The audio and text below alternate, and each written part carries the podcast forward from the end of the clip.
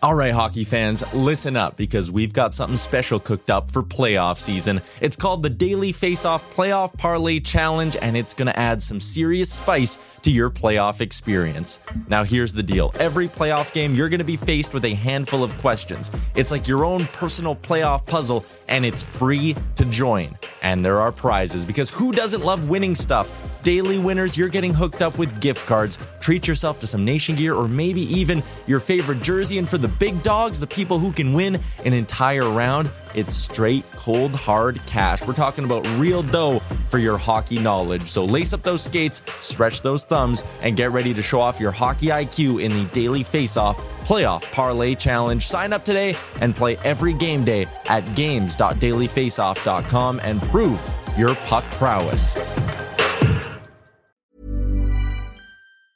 There's never been a faster or easier way to start your weight loss journey than with PlushCare. PlushCare accepts most insurance plans and gives you online access to board-certified physicians who can prescribe FDA-approved weight loss medications like Wegovy and Zepbound for those who qualify. Take charge of your health and speak with a board-certified physician about a weight loss plan that's right for you. Get started today at plushcare.com slash weight loss. That's plushcare.com slash weight loss. plushcare.com slash weight loss. Hey there, it's Michele Norris. I'm host of a podcast called Your Mama's Kitchen. When I travel, I'm usually looking for a way to find a taste of home when I'm not at home. And one of the things I love to do when I am at home is entertain. And Airbnb allows me to do that. When I was in California recently, I rented a house that had a great kitchen. And when we were sitting around the table, we we're all thinking, we're in someone else's house. Someone could be in all of our homes as well. If you have a home, but you're not always at home, you have an Airbnb. Your home might be worth more than you think. Find out how much at airbnb.com/slash host.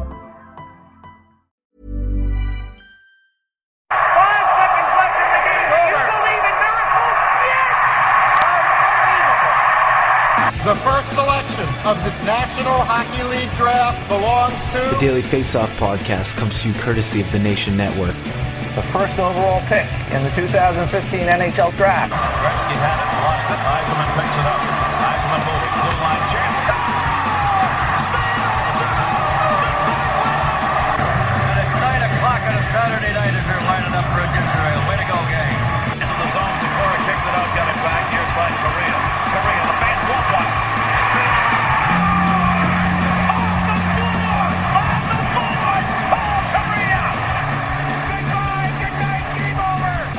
over. The Daily Faceoff. The Daily Face Off. The Daily Face Off podcast with your host, Brock Seguin. Welcome, ladies and gentlemen, to season three, episode 12 of the Daily Face Off podcast. I'm your host, Brock Seguin, and with me, as always, are my two co hosts. We've got Michael Beebs Bondi. How's it going, Beebs? It's going good. I'm super excited. Got a got a big Detroit Lions game to go to tomorrow morning, so um, I'm gonna put on my best drinking pants and uh, and you know have a fun American Thanksgiving. Pretty excited. Yeah, and on top of that, you might have a big Daily Face Off podcast DraftKings W coming your way tonight as well. Yeah, that would be nice. Um, that'll pay for one beer at the game. yeah, no uh, shit, eh? Yeah. So, uh, but anyways, uh, one one one beer is better than no beer, so I can't really, you know. That's not words to live by. Then I don't I don't know what is. For sure. And then we've also got Dylan D. Bertham. How's it going, D? pretty good, man. Just got uh just got home from seeing Jerry D at the Sanderson Center down the street. Um, and yeah, I've been drinking all night. My drinking pants have been on, so I'm Nice. So ready to mail this show in. there you go. Yeah, it's uh, mail it in Wednesday because it's American Thanksgiving tomorrow, and none of us are American, but we're all going to celebrate like we are, right? yeah. Yeah, Um, I'll how it goes. I took the day off work just because I was like, you know what, I, I just we're so close to the border. I, I should have today off. So yeah, Yeah, this well, is plus the game too. I mean, yeah, this is uh, one of my only days off pretty much in the entire season, um, which is nice. It was a little crazy, obviously. 15 games today was nuts. But then I think like I get tomorrow off, but then it just doesn't even count because I think there's like 15 games Saturday and, or Right Friday yeah. and 15 games Saturday. So it's just back to back, just getting pummeled again just because of a day off. So it doesn't even really make it worth it. But this is I'm, I'm disappointed because this is one of the first years I'm not actually going to be at the Lions game. So Beebs, you'll have to have a, a beer there for me. But I'm going to a local watering hole where uh, they sell one dollar and fifty cent beers on Thanksgiving Day uh, Thursdays. So uh, it should be a good day. Not Super happy I'm not doing a podcast. yeah, it, it should be a good time. So, uh, but it's hilarious. Me, my dad, and this other guy, one of his buddies, are the ones that usually always go. And this guy lives like way up in Huntsville now, but he came down just to just to party with us tomorrow. Upper Ontario. So, so uh, it should be a good time. But uh, enough about football. We'll talk a little bit more Thanksgiving Day football at the end of the show, like we normally do right before Thanksgiving. But you guys ready to talk about some fancy hockey or what? Uh, never been more ready. So ready. And we got mailed in D just not even responding. So, So ready. just Here clearly, ride, clearly not ready. But uh, yeah, uh, before we get you know right into the meat of the daily of the fantasy hockey season, uh, let's talk a little bit just about the NHL here first. And one of the more uh, intriguing topics in the NHL through the first quarter of the season, and that's the Edmonton Oilers. Uh, we've talked about them quite a bit before. Um, some good, some bad. But right now we're going to talk about the bad, and I, I guess it uh, it makes sense as they you know they're coming off of a brutal eight to three loss in St. Louis last night, but then they turned around pretty quickly. They looked pretty good tonight and beat the Red Wings uh, pretty handily tonight. So uh, you know one bad performance, one good performance. Now I think they get to head home. Uh, but you know, overall, coming into tonight at least, they were the 29th place team in the NHL, uh, and this is a Stanley Cup favorite uh, coming into the year, which is you know not really what you'd ex- you were expecting to see early on. So, Beebs, we'll start with you. Kind of like what's going on here uh, with the Oilers? You know, what what is kind of attributed to their their early season struggles, and do you think that you know they can turn it around? What's the solution? How do they get this thing back on the right track here? Well, I think their coach said it best the other day. Um, their goalies suck, their defense sucks, and uh, their forwards suck. Besides Connor McDavid, um, and that's just kind of the way it is this year. Especially the goaltending for me is what kind of stands out. Between uh, Cam Talbot has a 9.1 or sorry 901 save percentage right now, which is just far below league average, and um, among starters, that's uh, I'm not exactly sure where it lands, but I can imagine closer to the 30th spot. And then they're not even getting any help from uh, Laurent I don't even know how to say his name, but Laurent Brossoit. We'll go with that. That Killed sounded it. Frenchy. Killed it. Um, I tried, but um, also it just seems that outside of McDavid and Draisaitl, uh, there's just nothing there on this team offensively so far, and uh, I do expect them to turn it around. It's uh, they are digging themselves deeper, but this team's just too good. And we say this. It seemed like we were saying this last year about. I believe it was San Jose or even Washington. Was it Washington? But just these teams are too good that that we don't expect them to stay this bad, and that's what I think Edmonton is. But now I'm starting to get super worried because I'm looking at their back end, and it just makes me kind of shit my pants. yeah, uh, D, what do you think about the Oilers right now? Uh, you know, I think B's kind of hit it on the head, and we talked about it before, but it's just the lack of secondary scoring. Um, McDavid's obviously still performed maybe uh, not quite as well as we'd hope, but certainly can't put any knock on his game. Uh, and I, obviously the Oilers realize this. That you see that's why they're separating McDavid and Draisaitl at this point. Um, and then on top of that, I think you know the special teams has kind of hurt them as well. They're kind of middle of the pack power play wise, and right at the bottom of the league in the penalty kill. Uh, and then you know, be like Beef said again, not getting the saves from Talbot when they need him. Um, so I, I I do still think they're a better team than this, but the, they're just digging themselves deeper and deeper. Um, but how much could this team use Jordan Eberle right now or Taylor Hall? You know, a little Yeah. secondary scoring. Yep. Maybe not a fourth and sixth defenseman, but what do I know? Yeah. Or Strome. Yeah, I mean, Ryan Strome, what a superstar. What else do you need? Yeah, yeah, but I, I don't know, man. I, I think it's a combination of, um, like I said, a bit of a depleted roster, um, and just not a lot of things going right. Save percentage down, like I said, shooting percentage down, uh, and when you're not playing, you know, good even strength hockey on top of all of that, uh, it's just going to pile up on you fast. I think. Yeah, and there's a lot of things to be said about kind of. Uh, they normally talk about how American Thanksgiving is usually kind of a really gives you kind of a really good idea of you know who's real and who's not at this point. I mean, it's not obviously a, a concrete. Uh, it's not concrete evidence, but in- the past, it's been a pretty good indicator of who ends up being a playoff team. Um, I know last year it kind of wasn't, but I mean, so kind of like you guys are saying, if they keep digging themselves in this hole, it's going to be too little, too late. I mean, now obviously it's still only November; we're not about to write them off or anything. Uh, but just to go to your guys' numbers a little bit further here, Um, I think the the most one of the most important factors is they rank fourth last in the NHL right now in five v five shooting percentage and are sixth worst in five v five save percentage. So when you add those two numbers together, uh, you're not getting a very nice looking PDO. Uh, so I mean, like obviously that speaks to a little bit of uh, maybe some bad luck, uh, but also speaks to just the struggles that Cam Talbot's had. He's not looked anywhere near the goalie uh, that led the league in wins last year. So uh, I guess in, in simple terms, he just needs to be flat out better. Um, but on top of those two numbers, they still have the second best Corsi for in the NHL. Uh, we already, you know, a couple weeks ago we we talked about uh, the Carolina Hurricanes and how good they were. And they're just waiting to break out, and then all of a sudden it happened like right after that episode went live. It, they just have been going nuts. Uh, so I guess maybe now uh, is a good time. Our Oilers Nation's friends will thank us because as soon as we mentioned the Hurricanes, they went nuts. Now we're going to talk about the Oilers, and maybe it's time for them to go nuts. Uh, but then, even to further your point a little bit more, D as well. Um, yeah, so right now their power play ranks 11th in the NHL, but their overall special teams, uh, when you combine the power play and the penalty kill together, sits 26th in the league at 95.1%. That's way down. They were on one, 103.6 last year, which was good for seventh. So they've got to figure out the special teams. Uh, Mhm. But but again, like you guys said, they're just clearly lacking so much depth. Um, just think about this for a second. How dirty would they be if they went McDavid, Draisaitl, RNH down the middle? Like that's filthy. Oh, it's disgusting. But it they can't- up there with the other top lines in the league. Exactly. But they can't do it because of their lack of wing depth. And like you said, Yeah. D, it makes you wonder, hey, maybe if you didn't trade, I mean, I understand salary reasons and stuff. They had to sign McDavid and Draisaitl, but like it didn't have to happen right away. Um, Right. And yeah, like now they like they have to keep Draisaitl on the on the wing. Like they didn't give Draisaitl eight point five million dollars to play on the wing. They they need him to be a center Mhm. and they just can't because they don't have any options.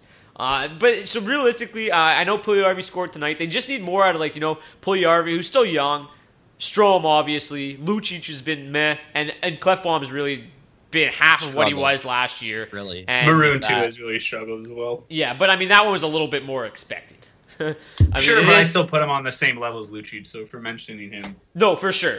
For I thought you were comparing him to Klefbom there for a second, which is Yeah. I, but uh, Bomb's a minus nine in his last three games before tonight, so just like he is just it's struggle gonna in, turn. eh? I mean, they also Yeah. lost eight to three yesterday, which will hurt anybody's uh, plus minus. But I guess okay, Flip let's the take script tonight. Yeah, exactly.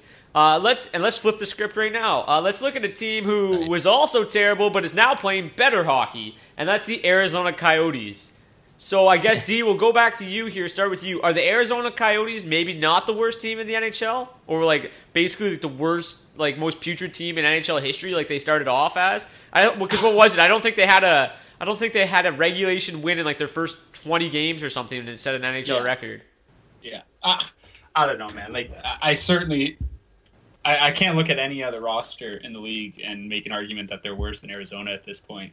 Um, I think the Coyotes did a pretty good job of starting off so poorly that they lowered our expectations to that point where you know they win three of five or whatever it is, and all of a sudden we're like, this team's not that bad. They're clearly still garbage, right? Um, no, I like I said, there's just it's like it's Edmonton's problem, but without McDavid there, right? There's just absolutely no depth on this team, and Clayton Keller is finding his stride, and that's all well and good.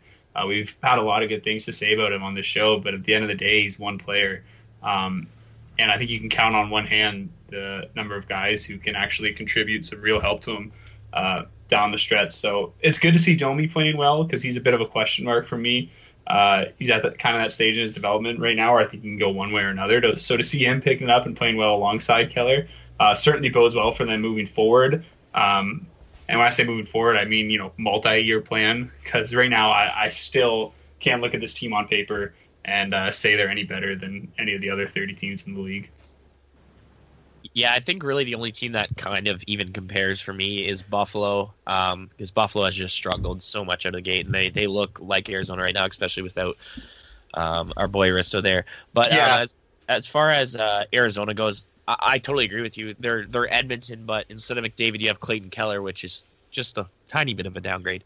And then you you have Oliver Ekman-Larsson, who really is your only defenseman, but he's just getting so grinded and so Yeah, I like over, overused that it's just uh, as a team, you know, they're they're they're just there's not the guys there. You call it a development year. Yes, this is a complete throwaway of year, and I don't even think their coaches want them to do any better than 31st this season. So, uh, I mean, it is it's super exciting, and, and I think a lot of it is Antti Raanta's healthy again, um, and they're going to win games with an actual goalie now, but maybe not. You know, they're they're not going to be the worst team ever, I don't think, and I do think they'll end better than even last year's Avalanche, but. Uh, um, but again, they're they're the bottom feeder. Them in Buffalo for me. Yeah, and I think we all kind of liked the Coyotes a little bit coming into the season. You know, maybe not as a playoff team, obviously, uh, but I think it was more from like an individual perspective. They got a lot of young talent. We've obviously talked Mhm. a lot about uh, Clayton Keller. Uh, we expected a, a bounce back from Domi after an injury plagued uh, last year. Uh, even the likes of Derek Stepan, I kind of touched on him a, a couple weeks ago. Uh, I think everybody was expecting Dylan Strome to make this team and, and be a, a difference maker as well, and that just hasn't uh, hasn't really come to fruition yet. You know, just maybe the Stromes just aren't good at hockey. I don't know what it is. They just can't seem to figure it out. But um, They're really good at junior hockey. yeah, yeah, exactly. Um, but you know what? And the AHL. The Coyotes have had the third worst uh, even strength save percentage on the NHL right now. Uh, but I guess obviously now they get back a healthy Antti Raanta, uh, who's kind of already started to remedy that issue, and I think he'll continue to do that fo- uh, going forward, which will just make him a Yeah. you know a much more respectable team. Uh, Oliver Ekman-Larsson, obviously, you guys have said he really is one of the best um, defensemen in the league, but he just gets no recognition because he plays in the desert. We already talked Yeah. about Keller as much as we can, uh, but we've seen we're starting to see signs of life from Stepan, Domi, Duclair during this this road trip. Um, so I don't think that they're definitely a bottom three team. I would put them, like you guys said, with the Sabres and probably the Avalanche as well. But I still think this team has a bright future. I mean, like I think I think the main takeaway here is uh, I actually, for as bad as they've looked so far, I actually still have a lot of faith in Raanta going forward because I, I, I just I do like their blue Giving it a line. ton of playing time. Yeah, and their blue line's not bad. I mean, OEL, Demers, Goligoski, and Hjalmarsson. I mean, you could do far worse from a top four. It's a lot better than people assume. Yeah, and so I, I mean, I, I think that there's still, there. We talked about them having some fantasy upside coming in. I still think that you know, going into these next couple months, I still think it's there from an individual point of view.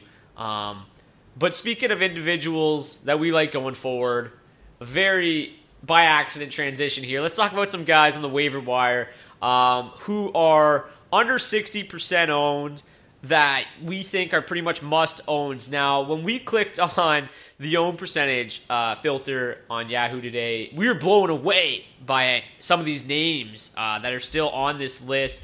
Uh, so we're going to talk about some individuals uh, that we don't talk about a whole lot on the show or haven't talked about, but then we're also going to kind of just revisit some of these players that we have talked about before that are still under 60% owned and that you should also be taking a look at without going, you know, super in depth on it. So, uh, Beebs, we'll start with you. Who's a guy that you just think is not getting enough respect right now on the wire?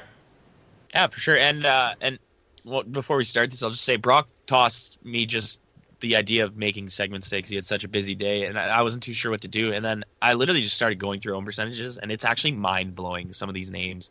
Um, that's why we had to do this. So for a lot of you guys, um, these are going to be some these these are like team changing guys almost that we're going to bring up, or guys that can really help you um, across categories. So um, just kind of. I, I just can't believe that some of these own percentages. Yahoo like needs to add like Yahoo needs to like change their own percentage, like the way it goes. Like you should be able to rank by like what how like uh their own percentages in like a 12 team league or a 10 team Yeah. league instead of just an overall because like i mean that obviously skews who a little knows, bit yeah. because like if you're in an, a, a- a six or eight team league like some of these guys aren't going to be owned you should be able to rent like to order it by which you know how big the league is would make Yeah, it so much more useful Yeah, that'd be a lot easier because, yeah, like you said, there could even be like four team leagues, and those yeah exactly we used to be in one Yeah. Oh, yeah.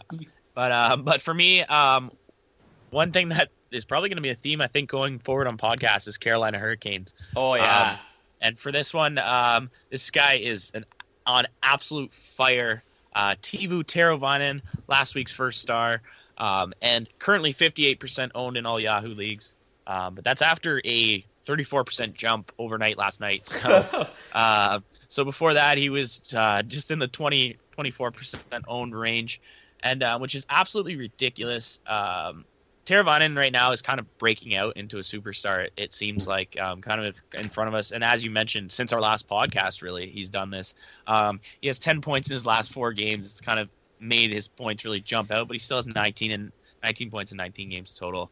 Um, a point per game pace is very nice. And for someone who's on a point per game pace um, to only be less than 60% owned, absolutely ridiculous. Um, he had a 42 point campaign last year, and that's with 15 points on the power play. So he's uh, he is a known threat on the power play. They currently have him kind of quarterbacking the power play on the on the uh, um, on on defense for them, um, and and it's a super uh, exciting and just full of I, I, I don't even know where to go, but scores um, on the power play. We, we mentioned Sebastian Aho before on previous uh, podcasts. He's someone who just seems like he's also just starting to, to break back into form like he was last year and you know show his superstar status and uh, and him and Teravainen are kind of doing it side by side and then Jordan Staal is just leading them up the middle uh, veteran presence who's kind of bringing his game um, c- kind of to a place we haven't seen uh, since his Pittsburgh days um, but right now I really like Teravainen he's just in great position for for points first line power play first line everything else um, they're they're loving him right now and, and if he could keep this hot and going he's shown what he can do and and I really like him for fantasy teams. He also has both position eligibility, which uh, we all know I love. yeah, it was a couple weeks ago where I was just like, "It's coming, Aho and the boys. It's coming, it's coming." I think I saw we were talking about it. Aho's own percentage dropped to like 54. Like it's coming, pick him up, it's coming, and then he, they just went nuts. And now Aho is up to 72% owned, it just overnight, like you said. Uh, last week was straight ridiculous. Um, Aho's my boy. I just ordered his jersey the other day, so uh, that just shows how much I love that kid. And then you go along dark with or white. Oh, reds all day, and then I ordered Oh, uh, a, ye- a yellow Forsberg as well. So just Also two nasty. two filthy uh, podcast favorites right there. Uh, but just they're so good, and you know, again, everything points was pointing to this coming, and now it's happened. So, it, I you know, I don't think they're going to put up you know ten points every single week, but there's no, No. reason for this not to continue. There's no reason to be like, oh, is this just a hot streak? I mean, yeah, it's a hot streak a little bit, but it's not going to be like they're not just going to go back to being ice cold again. Like this is what should have been happening from the get go based on their numbers. The way Aho was shooting the puck had to start going in. Uh, hi, Brent Burns. Um, but yeah, I absolutely, uh, you know, he should, he definitely deserves to be owned uh, in a lot of leagues right now, and to, for him to be under sixty is crazy. But yeah, what did you say? Up thirty four percent, like overnight, pretty much. Yeah, I, I believe Yahoo goes over 90. If not, it's two nights, but still 34% over two nights is just crazy. That's, that's a nice jump. It's a deserved jump, at least. For at least sure. it's not like 5%. Then I'd actually be losing my mind on this podcast. But uh, D, who are you looking at right now? Uh, so it was kind of hard to settle in on one guy. Um, but what made it easy is we've talked about a lot of these guys a lot before. Um, because as you know, if you listen to this podcast regularly, we're just so ahead of the curve here. Yeah, Um, but so just to name a few, I think uh, Evgeny Dadonov still sitting at 47%. Uh, and then especially Brock Boeser and Bo Horvat, both sub 60 as well still. So you know they're still floating out on the wire in some leagues. Uh, we've talked about them a lot and how we uh, all believe that moving forward, uh, they are legit. They're the real deal. And they're already getting top line minutes in Vancouver, which is all they were missing last year. All Bo Horvat was missing last year anyway. Yeah. Um, so the Boeser has, am has talk about- six goals in his last four games. Back to back multi point monster. goal. He's insane. He's a beast. reading uh, leading all rookies and goal scoring now. I think did he take that over from Kelly? Yeah, he's got Yep. uh, 11 now. No. Remember uh, when the season started and he wasn't in the lineup? Yeah. Yeah. It's ridiculous. Ridiculous. Travis Green's Great. figured it out. He's got he knows what he's doing now. He's got it Yeah. going. He's- he's got it I don't think he really had to do much to have figure it out. I Well, think the Brock Sedins still have more for him. seniority than him, so you know it's kind of a sticky situation there. yeah, for sure. Um, so Mikko Rantanen is the guy I'm actually going to talk about in pitch here. I think he's at about 37% owned still, uh, 39. Uh, but Rantanen's been really amazing for the first quarter of the season. That whole top line in Colorado has really surprised, um, and I like their odds of keeping it up. So uh, I guess in the same breath, I think Landeskog is probably worth the same ad. Um, but Rantanen 17 points in 19 games. Uh, and the underlying numbers for the most part are just as strong. He's shooting a little high at 14.6, but it's right in line with the 15% he put up last year, uh, which was his only other full season of work. So I like his chances of sustaining the slightly above average percentage moving forward. Uh, he's got a great shot. Uh, I would like to see him shooting the puck a bit more. Uh, just over two shots a game right now, but it's still an improvement uh, from the 133 and 75 he put up last year um, which I think is really what you want to see from a young guy. You want to see that shot production improving year to year. Brandon's still just 21 years old. Uh, And then otherwise, 10 of his 17 points have come on the power play, which is a bit of a red flag, but he's been solid on even strength as well. Uh, he's got a 51% Corsi right now, a six and a half relative rating. Uh, and alongside MacKinnon and Landeskog on that top line, the trio have a 70% goals for rating going early on. So they've obviously seen a lot of success together, and that seems to be the plan moving forward, especially now with Duchene out of the picture. So he might not be right around the point per game pace he's at right now for the rest of the year, but to me, he's certainly shown enough uh, that I feel confident saying he's a must own at this point. And uh, like I said, still sitting right around 39% right now. So basically, still a waiver ad for uh, if, if he's out there and uh, dual wing eligibility that like Beebs loves. Love it. Yeah, he picked up. He's already got two apples tonight as well, and that game's not even over. So he's now uh, Let's go. 19, Saving D's draft points. Yeah, not uh, now he's got 19 points in 20 games, so uh, even more impressive. Uh, going back to Boeser for a second, I just went back to look because like I was pretty high on him in the, in the preseason. I just wanted to see what I had him projected for, and uh, I haven't. I had him at 25 goals and 27 assists, which I guess is relatively respectable. But uh, he's go. currently on pace for 50 goals. So, oh, and he's gonna keep it up. Yeah, he's, he's of course right. Also, real quick, uh, hats off to the Daily Face Off podcast league right now because I'm at 35.9 points with that lineup and cashing in other tournaments, but it's only good for eighth out of 20 whatever place in the DFL. So everyone's showing up. You guys are both in the top five right now, no? Uh, yeah, I am uh, I'm one shot off of taking the lead here. Um, so I'm just you know sitting here pretty with Joe Thornton and Brent Burns. Yeah, except uh, Joe Thornton doesn't shoot. But hey, what are you gonna do? Yeah, I was gonna say I think we know who you're getting the shot. Yeah, from. I think it might be coming from thing, but yeah, it's okay. You you take that first place because Shea Theodore's uh, coming in and taking that first place away from you here in the second and third period of the Vegas Golden Knights. Uh, but I'm going to talk about two guys really quick uh, that I, I couldn't really narrow it down to one because you know me, I like to talk. Uh, first guy is Brendan Gallagher. He's at 50% owned, right wing only. Uh, but Gallagher continues to be one of my favorite underappreciated fantasy assets. Uh, he's back to full health this year. He's averaging three shots per game. Uh, but he's obviously not getting the love he deserves, and I think that's mostly because people probably visit dailyfaceoff.com and see him playing on the third line with Thomas Plekanec and Charles Hudon. Uh, but that line's actually been pretty good. Uh, probably mostly because of Gallagher. He's just a, an exceptional possession player. Uh, he's got his Corsi up over 55 once again. He's on pace for nearly 250 shots, making him pretty much a lock for 25 goals with 30 goal upside. Uh, and his on ice shooting percentage is just 6.5%, which should see some positive regression, uh, which would obviously help him in the assist category as well. Uh, the Canadiens are a flawed team, no doubt, but Gallagher, uh, you know, he's, he's, still seeing like 15, 16 minutes a game, still sees power play time, and he keeps shooting three times a game. Uh, I like him for, uh, you know, finishing finishing the year with like 30 goals, 25 assists, so no reason for him not to be rostered. Uh, and you know who knows? Maybe Carey Price will come back and, and give that team the spark that they need and, and get them going in the right direction. Uh, another guy I really like is Nico Hischier at 36% owned. I'm a little bit surprised when I looked at this to see how low his own percentage was, just because Yeah. people love number one overall picks. Uh, and he's actually had a really nice year so far. Uh, he plays an absolute ton with Taylor Hall, who is by far the Devils' best player. Uh, pour one out Yep. for the Oilers. Uh, he's separated.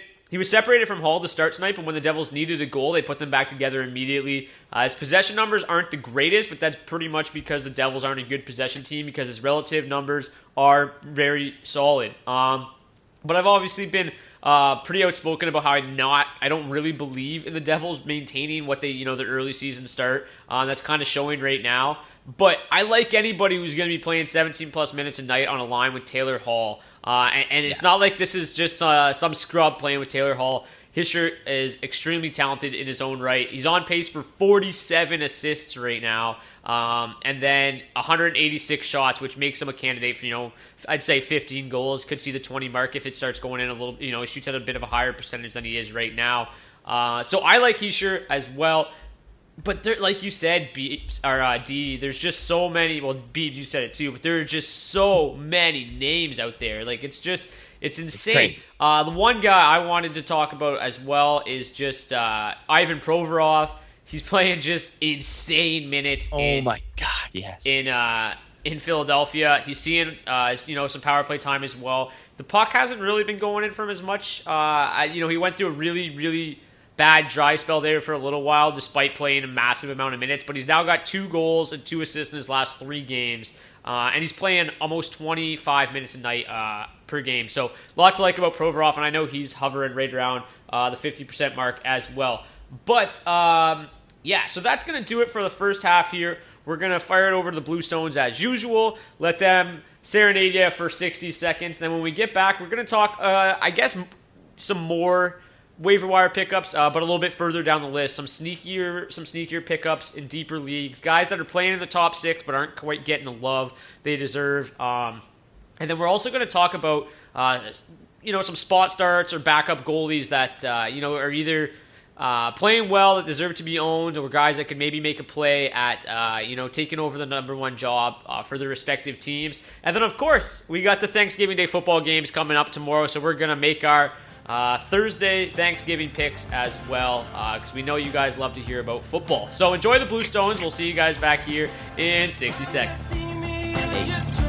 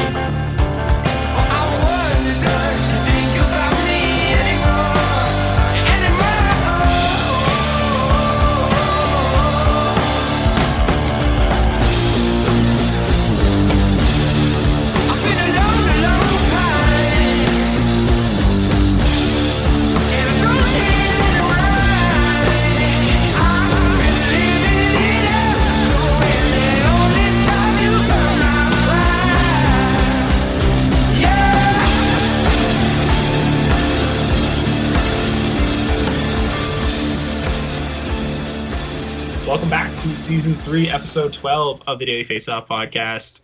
I'm your co host, Dylan Bertheum. As always, we hope you enjoy those sweet licks by the Bluestones. Uh, right now, you know, I just want to real quick bring some attention to, I alluded to it earlier, but the Daily Faceoff podcast, uh, DraftKings contest, running weekly uh, whenever we do the show. So it's mostly Thursday nights. This week is Wednesday. Um, but just want to, you know, shine a little light on a friend of the show, Eric Young uh, WWE's own, talking a little smack uh, earlier on today, saying he can't wait to take our money every week. And I just, you know, out of curiosity, peeked at the standings, uh, and I can't help but notice Showtime EY sitting 25 out of 25 right now, guys. Uh, It's the last really guy I'd be calling out. him. Yeah, he's gonna show up to your door and pile drive you. Well, they know how to do it safely, right? Like it's all That's true. You might be all right. Right. Yeah, yeah. It's No, all but about Eric- shift of weight and balance. And Be so one guy funny. Be so funny if that's just not even him. If it's just somebody else. Like Yeah. we're completely else, guessing. we're just calling them out, and they, this is their first ever DraftKings. They're just contest. quitting. Well, he's saying was in it. Showtime. EY has got to be Eric Young. I don't know who else it would be. it's true. Really, Oh yeah, we're bringing this back. Um, we're moving into the sneaky top six segment here. Um, so we're basically just looking at a top six for top six forward who's underowned, uh, who can help the bottom of teams' rosters for the time being. Because you never know how long those little pieces are going to fit into the top line alongside the Crosbys and McDavid's. Um, but there are, nevertheless, there are some interesting pieces out there on the wire right now. Uh, so, Bees, why don't you bring us into it, man? Who are you looking at right now? Uh, someone I, I kind of picked up as a spot start last week in one of my leagues um, when I had a guy go down with injury, and he's kind of just turning into a great addition for now. But it's Michael Ferland out in um, out in Calgary. On previous episodes, I ref- I've res- referenced people as you know the the Milan Lucic's of their lines, which is just you know a, a hard hitter who scores. I think I called Josh Anderson that a couple weeks ago, but Michael Ferland really is that. Um, he is just a, a better Milan Lucic this year with playing alongside Johnny Gaudreau and Sean Monahan on the first line in Calgary. Um, and if you're not paying attention to Calgary, that line is absolutely disgusting. Um, and I think Ferland's just kind of he's just kind of reaping the benefits. He had uh he scored in five straight games before uh, before his last two, but he still had points in six straight since being tossed on that line. Um, he's really excelled since being uh, added to that line with with uh, both those superstars. As we know, they're, they're both uh, they're both phenomenal fantasy players. Gaudreau this year is looking like a top 10 fantasy player. And Ferland also plays top line power play with them too. Um, this alone, with him getting, you know, 16 minutes a night alongside those guys, he, he's worth an ad. And if he's staying on that line, which he looks like he might with this success, um, almost worth an ad for the rest of the year. He has 47 shots, so it's not like he's afraid to shoot at the net right now. He's um, he, he's been keeping up with the line and just in general, um, he, he looks like the perfect fit. And they've kind of been looking for a third piece for the last couple of years. So, uh, So he, he's just someone you should totally keep your eye on. He's only 20% owned, so he's probably kicking out there in your in your waiver wires, but it's not going to be for long if he stays up there on that line. Yeah, it's so funny because we um, I just added this new feature to Daily Faceoff uh, where if you go to the line combinations uh, page, there's a little button at the top that you can shift it from looking at the jerseys to looking at uh, the players' numbers. Uh, it's more more so to use for like DraftKings and stuff because.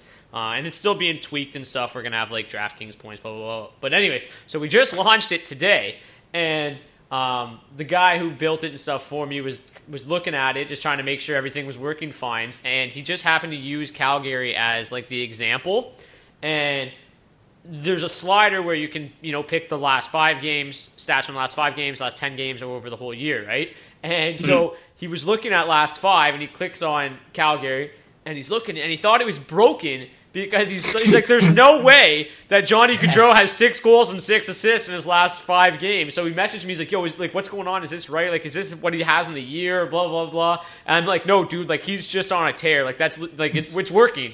The, the site is working. That is just what he's done over the last five games. They've been that good. He's like, oh my God. He's like, I thought the whole thing was a mess and we were going to have to start from scratch again. so that was pretty funny. Just wanted to add that in. Johnny Gaudreau almost broke the system. With Yeah, thought he did at least for sure. Yeah. Um, but then before I and get Ferland's into, just reaping the benefits there. So exactly, yeah, Gaudreau has just been absolutely insane. Um, before I talk about my guy really quick, just going back to the DraftKings contest, D. Uh, so I'm, right now I'm talking to a guy from DraftKings, and I'm trying to make it um, so that this weekly contest will be a guaranteed prize pool contest, so it doesn't have to Hey. fill up every single time. Or, You know that was obviously the goal, but we don't have to sit there panicking that it's not going to fill up Oh, it's it not. run.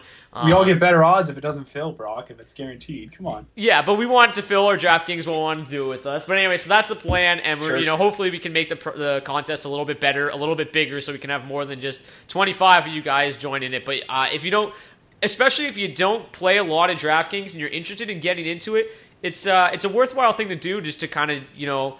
We run basically like just five dollar leagues every week, and you got pretty, you know, the odds are pretty good compared to some of the bigger Yeah. contests. Um, and we do put our lineups out hours before, so if you guys want to compare, um, just to kind of look at what we got, just so you you know, because a lot of people, you know, they, they call us out saying we do pay a lot of attention to fantasy hockey as we should. Um, so maybe we have a little bit of an edge. But if you guys do want to look at our lineups and you know see what we're stacking, what we're doing, um, we do put that out on Twitter. So Yeah, and if you want, uh, every single day, Josh Harris does uh, the daily fantasy show for us, and he is super knowledgeable.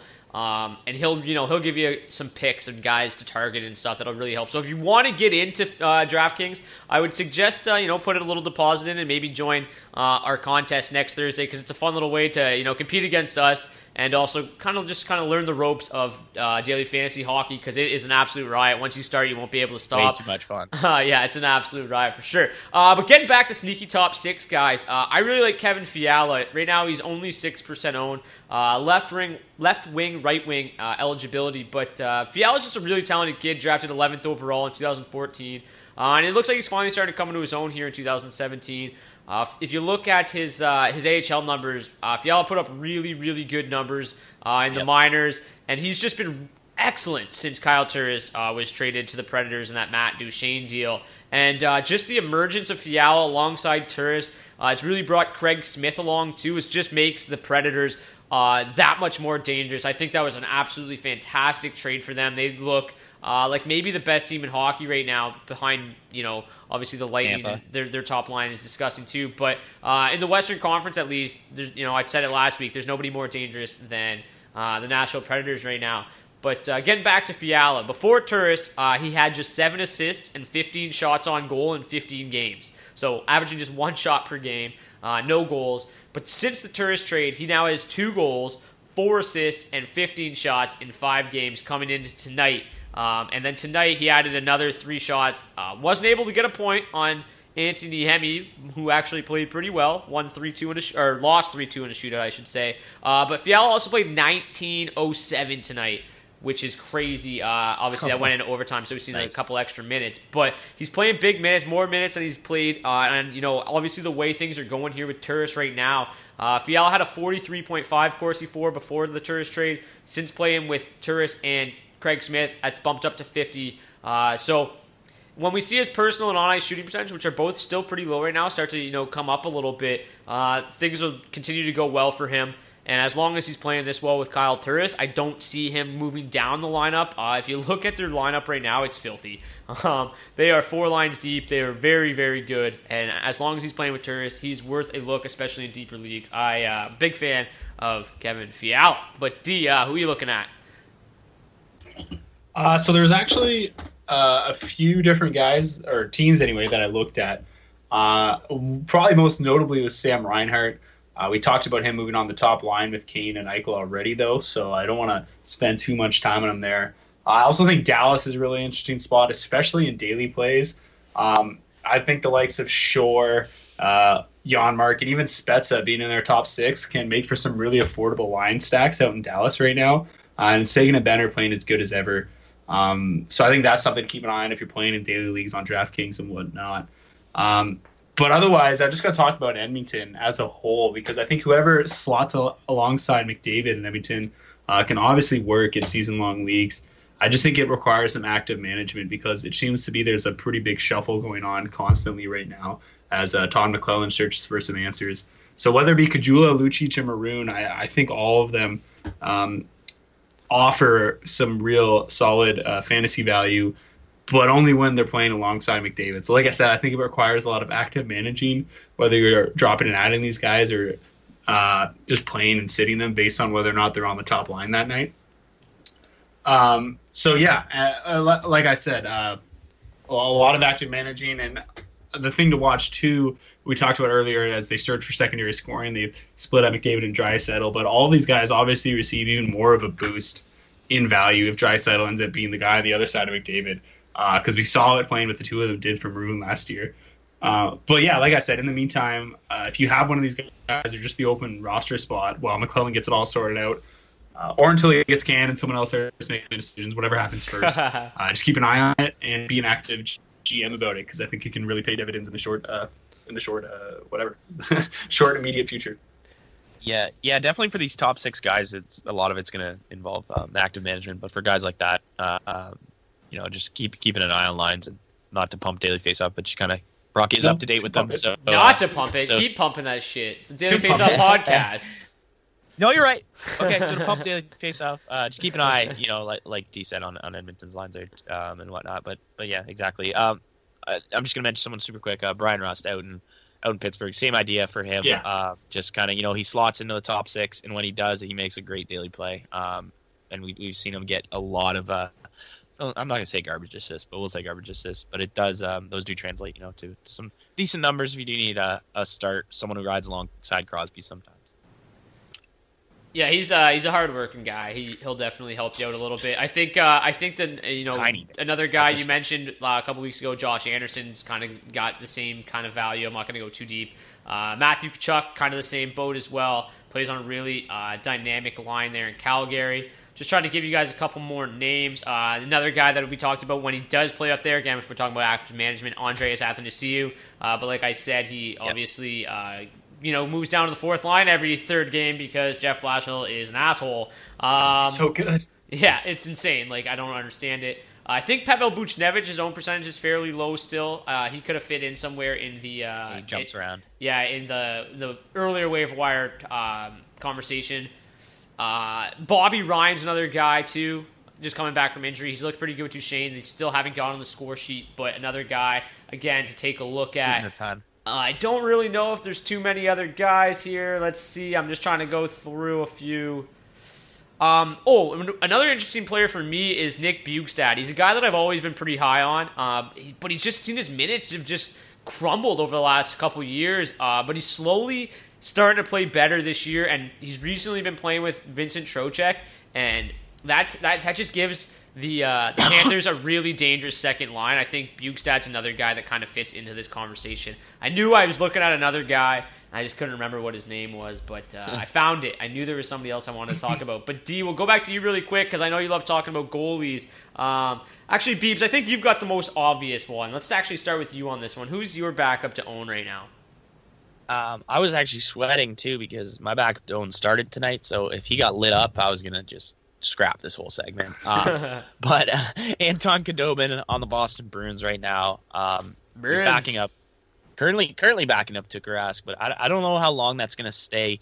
Rask has a below 900 save percentage at a at a .897 and uh and a and a goals against average just just just below three, but that's still ridiculously high.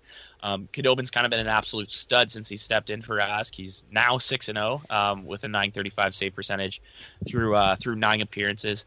Um, and then the thing is, Boston just doesn't seem to uh, their patience with Rask seems to be growing shorter. And as Khudobin keeps continuing to excel, they're gonna they're gonna continue to give him time. It looks like um, obviously Rask isn't. I don't think in in really there's not really a chance he's going to lose that spot, but there's definitely a chance for splits here. And um, and I know a couple leagues that I'm in, I'm very thin on goalies. Khudobin makes a nice pickup when he is playing as good as he is right now. Um, so for me, it's Anton Khudobin. Uh, he's going to start getting just absolutely scooped off every waiver wire after tonight's start. So if you listen to this early tomorrow, maybe you can get him. yeah, they. I don't know, man. Rask has looked really bad. Um, Terrible. And, like, and Khudobin has been. He maybe hurt. I don't know. I think he's just getting old. Um, yeah. The Bruins do a decent job at limiting the uh, the high danger scoring chances too, uh, which we talked about. I think they're right in the top uh, the top ten in fewest again, so uh, it makes it a little bit easier to be a goaltender. So that makes uh, Rask's struggles all the more alarming. And Khudobin's obviously doing a pretty good job behind that team. And uh, it, it's funny for me when shit like this happens because you know obviously I run the depth charts at DFO. Um, and so, like, it's hard to like supplant Tuukka Rask with Anton Khudobin, right? Like, you don't want yeah. send people into a frenzy and everybody drops them, and then Rask starts the next Rask. game, post a shutout, starts the next six, and um, you know goes on a tear like we know Tuukka Rask is capable of. But uh, Khudobin's definitely after you know three straight starts and winning again tonight, looked good again tonight. I would Yeah. be absolutely stunned if he doesn't make a a fourth straight appearance. But I'm pretty sure the Bruins have a back to back here heading uh, to the weekend. So uh, you, you you they no they actually don't. They play Friday and Sunday. So he could if you you know if Could he beats the Penguins, yeah. he could get both. Um, but I, I, if I'm the Bruins, I think they they would also want to get Rask in there as quickly as possible. Uh, but like you said, it's not even just for now. Because Khudobin could just start to see a lot more starts than we were expecting, and if you know he sees 30, uh, that makes him worthwhile on a pretty decent Bruins team. So uh, I like it for sure. But D, uh, are you looking at any backups to pick up right now? Uh, it's in a little bit different light than Beeves. Uh, it certainly doesn't offer as much immediate value, but I think if we're looking at you know who would receive the most significant fan or boost in fantasy value, uh, should they uh, gain control of the starter's job, and I think it, it's got to be Darcy Kuemper. Um, obviously, the number two behind Jonathan Quick right now, but Kuemper has been very strong in limited action this year, boasting a 1.62 goals against and a 943 save percentage. Uh, so should Quick go down, Kuemper would be given every opportunity to hold down the starting job. And I know you're all thinking, guys, Kuemper's only played four games. D, how can you possibly recommend someone off such small sample size? Well, you see, Kuemper's career save percentage is a modest 910. Certainly not great, but it's not very far off. Quick's career rate of 916. Uh, and we all know it doesn't take anything more than a middling save percentage to be a fantasy number one in LA. Uh, so in the meantime, I, I think Kemper also makes for an interesting spot start. Uh, he'll see some action this weekend with the Kings back to back in Arizona and against Anaheim, uh, and especially if he draws the Arizona start, uh, it's pretty much a free win at that point. Uh, so certainly a guy you'd want to hop on for that start alone, and then uh, again just a, a situation monitor going forward. And he would certainly see his stock rise almost instantly following a quick injury, uh, which has been known to happen. So keep an eye, I guess. But in, in the meantime, should make for some interesting spot starts when he does get the call. Yeah, mine's kind of in the same boat. Uh, and, and the one thing worth noting on Kuemper here uh, is Quick really has struggled quite a bit recently. I think he, uh, coming into tonight at least, he was on like a five or six game losing streak. Uh, he started out the year as maybe the top goalie in the NHL, but it, he's quickly kind of falling off. Um, yeah, he's lost five. He's he's given up one on 12 shots again tonight so far. Um, so, I mean, I think uh, it would be hard to supplant him completely, but I like same situation as Khudobin. You know, veteran goalies continue to struggle. Could see a little bit more time. Um, for me, mine's a little bit different. Uh, mine's Aaron Dell in San Jose, 18% on. It's different for this reason. Um, Dell's been really solid so far this season, much like he was last year when he came uh, you know, the NHL is a bit of an unknown. Uh, but so far this year, 214 goals against, 923 save percentage, and one shutout in seven games. Obviously, not, again, also not the biggest sample size, but we're still only a quarter of the way through. Uh, but he's, you know, he's obviously not about to take Marvin Jones' job, or Marvin Martin Jones' job, uh, because Jones has been, you know, equally, if not uh, a better than Dell. However, He's a backup to own because for the next month, the Sharks have one back to back every single week for the next four weeks. And if you look at our back to back tracker at dailyfaceoff.com, you will see that Dell has started one game in every single one of their back to backs this season. And I'm pretty sure, um, I mean, we didn't have the data for last year on there, but I think he did uh, the same, if not 95% of those games he saw. Because uh, they don't like to ride Jones too hard. He'll see 60, 65, and Dell will play a healthy uh, 20, 25 games. Um, so on top of that, the Sharks are one of the best possession teams in the NHL and one of the best at limiting scoring chances, especially uh, high the ones of the high uh, danger variety. So uh, that makes Dell one of the best spot start options whenever he does get the nod. And looking at the schedule going forward, you can be proactive and add him, knowing that you are likely to get one start out of him every single uh, week for the next month. So I think he's a guy that's worth targeting, uh, especially you know this obviously if you've got Bobrovsky and somebody else pretty good, you don't this doesn't really you know make sense for you. But if you are somebody that needs a little bit of extra help in net, like I do in some of my leagues, uh, I like to look at uh, the schedule going forward and really target guys like this. So I like Aaron Dell. I think he's worth an ad. Uh, what do you guys think? Yeah, I mean, uh, we you you always want to look at guys who can you know start on the back back that are especially for these backup goalies. And I think Dell's kind of stepping out as you know one of the premier guys. Originally, I would have said Grubauer, but he's kind of just absolutely struggled his face off. Um, so yeah, I, I mean, if you're going to stash a backup who is you know not super likely to take the job, but will get a lot of decent starts and you know may, like maybe, maybe 25 30 this year um, he, he, makes a nice addition and, and who knows jones goes down and, and he becomes super valuable as well yeah, I think one starter a week for a team like San Jose is certainly uh, worth holding on to, even if it's just for the next month or so. Uh, so I agree, and then you know could obviously revisit the situation after that. Uh, but seems to be a good spot start in the meantime for sure. Yeah, so I think that uh, pretty much wraps up our fantasy hockey part of the show. So if you don't give a shit about the NFL or football, I'll give you uh, 10 seconds here to shut the podcast off. If you want to take uh, if you want to take some fantasy hockey guys advice on who you should bet on for tomorrow's games i don't really suggest it. But we're going to give you our picks nope. anyway because uh, we like to gamble and that's just what we do uh, the fantasy hockey podcast. So let's go ahead and get right into the thursday nfl thursday thanksgiving picks and we'll start it off with the Detroit Lions, Beebs, our Detroit Lions, hosting the Minnesota Vikings, a game that you will be at. Um, a huge game for the Lions. Obviously, need to win to stay uh, in the division. The Vikings, I think, sit at eight and two, two games ahead of us right now. Need a big win here. Vikings come in at three point favorites. Beebs, your start or you're going to the game, so we might as well start with you. Um, you know it. Uh, I, I want to go. You know, I, am I'm a diehard Lions fan. I want to say the Lions are going to win because you know the Lions won in whatever week they played the Vikings last time in Minnesota. Uh, week four they won, and and they, they they looked good. But since then, Minnesota's done everything but lose. Um, so I just I can't stay away from Minnesota. They look way too good right now.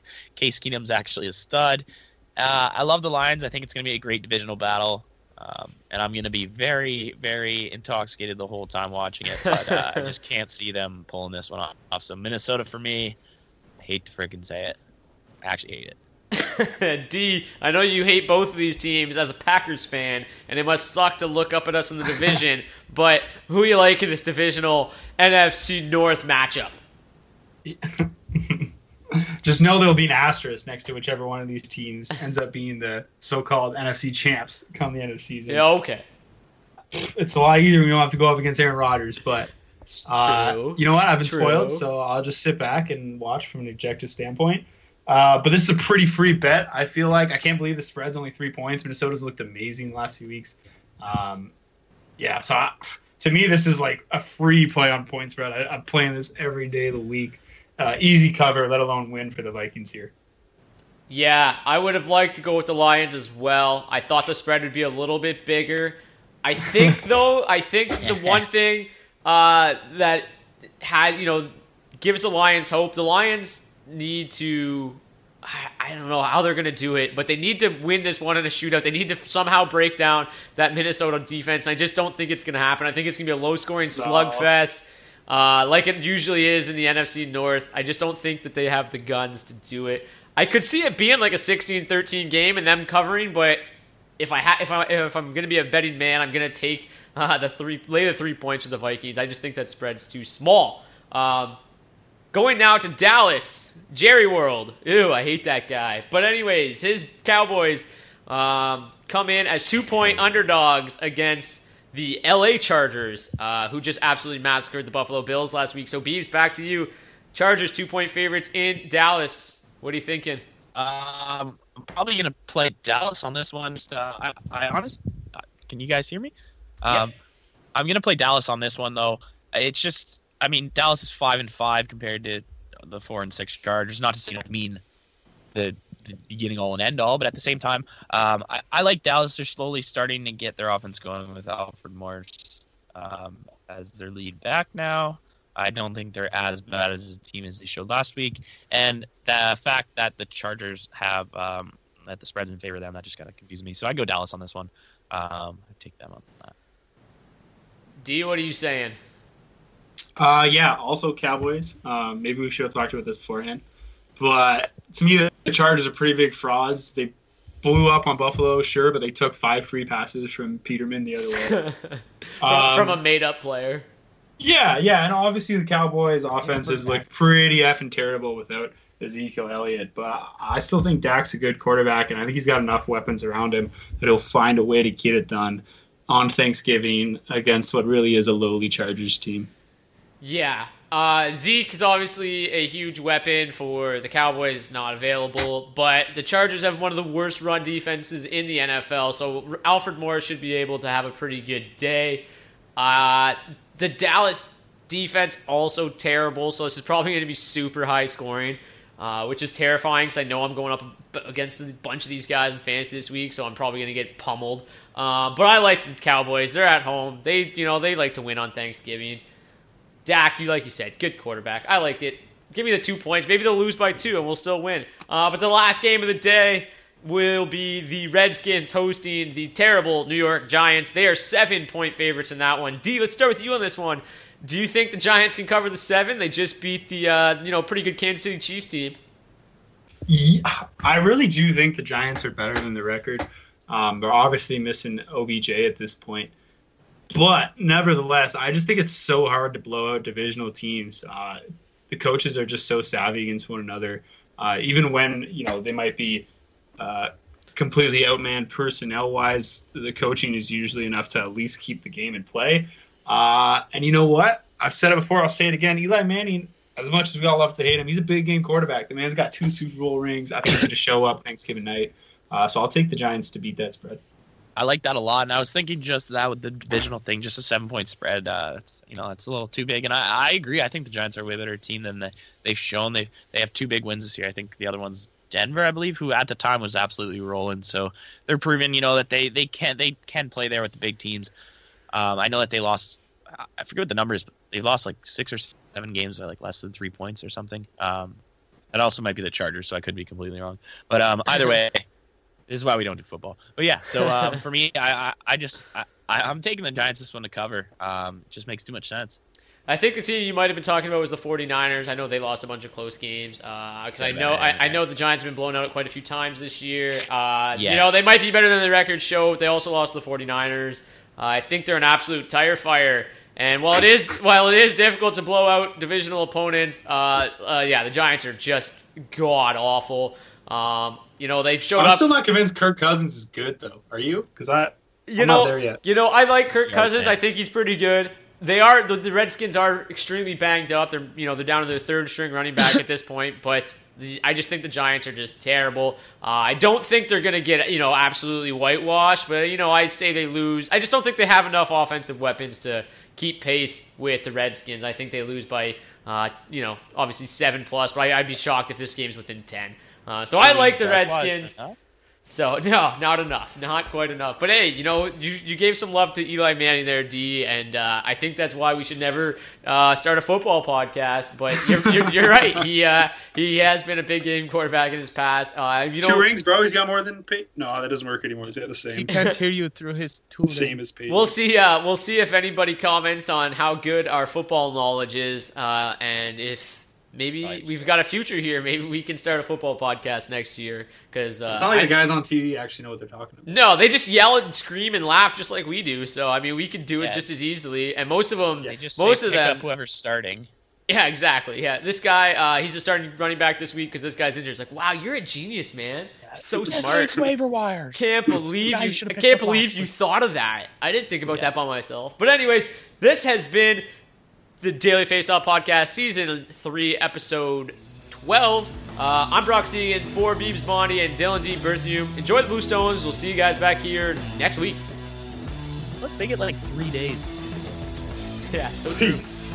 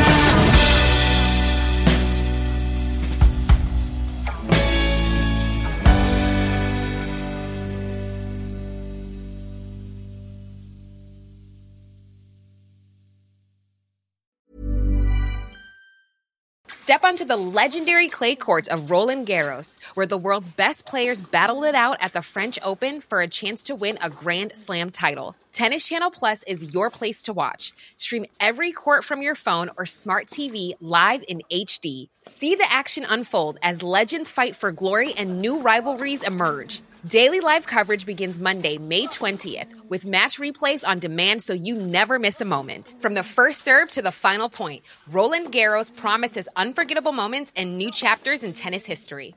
Stream now with Tennis Channel Plus to be there when it happens. Planning for your next trip? Elevate your travel style with Quince. Quince has all the jet setting essentials you'll want for your next getaway, like European linen, premium luggage options, buttery soft Italian leather bags, and so much more. And is all priced at 50 to 80% less than similar brands. Plus, Quince only works with factories that use safe and ethical manufacturing practices.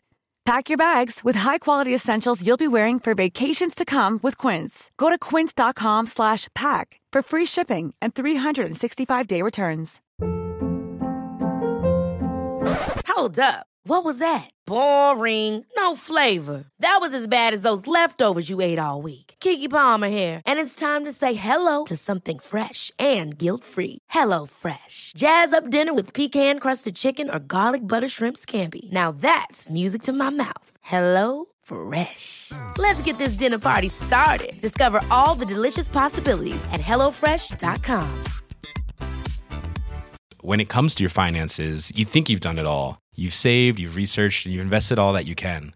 Now it's time to take those investments to the next level by using the brand behind every great investor, Yahoo Finance. As America's number one finance destination, Yahoo Finance has everything you need, whether you're a seasoned trader or just dipping your toes into the market.